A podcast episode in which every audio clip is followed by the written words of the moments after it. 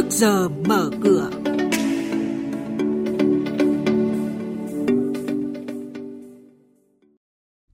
Thưa quý vị và các bạn, Thường trực Chính phủ họp bàn giải pháp tháo gỡ khó khăn về lãi suất trái phiếu doanh nghiệp.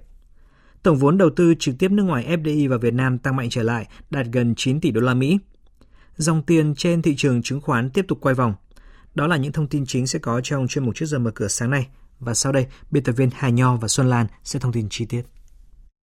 Thưa quý vị và các bạn, Thủ tướng Chính phủ Phạm Minh Chính vừa chủ trì cuộc họp thường trực chính phủ với các bộ ngành về các giải pháp giảm lãi suất cho vay, tình hình hoạt động thị trường trái phiếu doanh nghiệp và các giải pháp tháo gỡ khó khăn vướng mắc trong triển khai thực hiện các dự án bất động sản. Đáng chú ý là về cơ chế chính sách sử dụng giải pháp liên quan đến tài chính ngân hàng để hỗ trợ doanh nghiệp, qua đó khơi thông nguồn lực trong xã hội cho phát triển. Theo Cục Đầu tư nước ngoài, Bộ Cách và Đầu tư có 750 dự án mới được cấp giấy chứng nhận đăng ký đầu tư với tổng vốn đăng ký đạt hơn 4,1 tỷ đô la, tăng 65,2% về số dự án và tăng 11,1% về số vốn so với cùng kỳ năm trước. Tính đến 20 tháng 4, tổng vốn FDI vào Việt Nam đạt gần 8,9 tỷ đô la.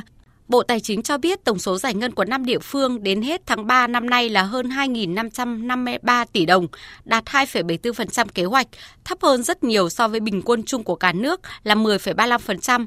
Trong đó, Trà Vinh, Vĩnh Long, Sóc Trăng, An Giang giải ngân trên 5%, riêng thành phố Hồ Chí Minh giải ngân rất thấp chỉ đạt 0,89%. Trước thực tế này, lãnh đạo các địa phương đã nêu các kiến nghị xử lý vướng mắc đối với bộ ngành và giải pháp tập trung triển khai để đẩy mạnh giải ngân vốn đầu tư công trong thời gian tới.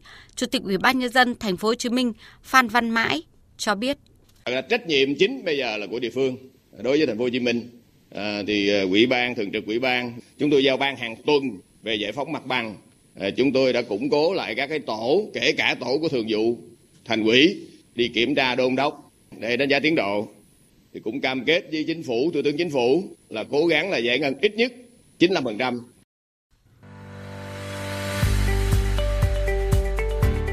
Quý vị và các bạn đang nghe chuyên mục Trước giờ mở cửa.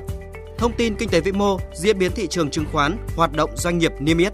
Trao đổi nhận định của các chuyên gia với góc nhìn chuyên sâu, cơ hội đầu tư trên thị trường chứng khoán được cập nhật nhanh trong Trước giờ mở cửa. Tiếp theo là hoạt động doanh nghiệp niêm yết. Tại Đại hội cổ đông Sacombank, mã STB vừa diễn ra, vấn đề nóng nhất là sau 5 năm cổ đông vẫn chưa nhận được cổ tức. Ông Dương Công Minh, Chủ tịch Hội đồng Quản trị Ngân hàng cho biết, do Sacombank đang tái cơ cấu nên dù đã trình lên Ngân hàng Nhà nước xin được chia cổ tức cho cổ đông nhưng chưa được chấp thuận. Năm 2023, Sacombank đặt mục tiêu lợi nhuận ở mức 9.500 tỷ đồng, tăng 12% so với năm trước Quý 1 năm nay, tập đoàn Hòa Phát mã là HPG đạt doanh thu 26.865 tỷ đồng, giảm 39% so với cùng kỳ năm ngoái. Lợi nhuận sau thuế hợp nhất đạt 383 tỷ đồng, hoàn thành 5% so với kế hoạch của năm nay. Trong đó, lĩnh vực sản xuất thép và sản phẩm liên quan vẫn là chủ lực và đóng góp 94% lợi nhuận sau thuế toàn tập đoàn. Phiên gần đây thì cổ phiếu HPG đứng tại mức giá là 20.650 đồng một cổ phiếu. Theo dữ liệu thống kê từ năm 2017 tới nay, Hodeco liên tục trả cổ tức bằng cổ phiếu và không trả bằng tiền mặt. Như vậy, tối thiểu 6 năm liên tục không trả cổ tức bằng tiền mặt cho cổ đông. Về kế hoạch huy động vốn, công ty cũng lên kế hoạch phát hành thêm tối đa 200 tỷ đồng trái phiếu riêng lẻ để phục vụ hoạt động sản xuất kinh doanh. Nếu thành công, Hodeco sẽ huy động tối đa 1.300 tỷ đồng. Phiên gần đây, cổ phiếu HDC giao dịch giá tham chiếu 32.700 đồng một cổ phiếu. Trên thị trường chứng khoán đáng chú ý là dòng tiền đang tiếp tục quay vòng trong phiên hôm qua và có sự chọn lọc ở một số cổ phiếu các nhóm như vận tải, logistics, mía đường, thép và bất động sản. Chiều qua thì thị trường có phiên rớt sâu. VN Index giảm gần 6 điểm dù đã có hơn 3.000 tỷ đồng rót vào thị trường. Cổ phiếu PSH tiếp nối những ngày thăng hoa khi đang khớp trần. Lãi sau thuế sắp xỉ 199 tỷ đồng, tăng 1,36% so với quý 1 của năm ngoái. Đây cũng là mức lãi kỷ lục mà doanh nghiệp từng đạt được trong một quý ngành chứng khoán đang giảm sâu nhất thị trường, âm 3,56%.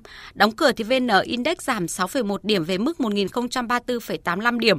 HNX Index giảm 2,07 điểm về 204,69 điểm. Đây cũng là các bước khởi động thị trường phiên giao dịch sáng nay.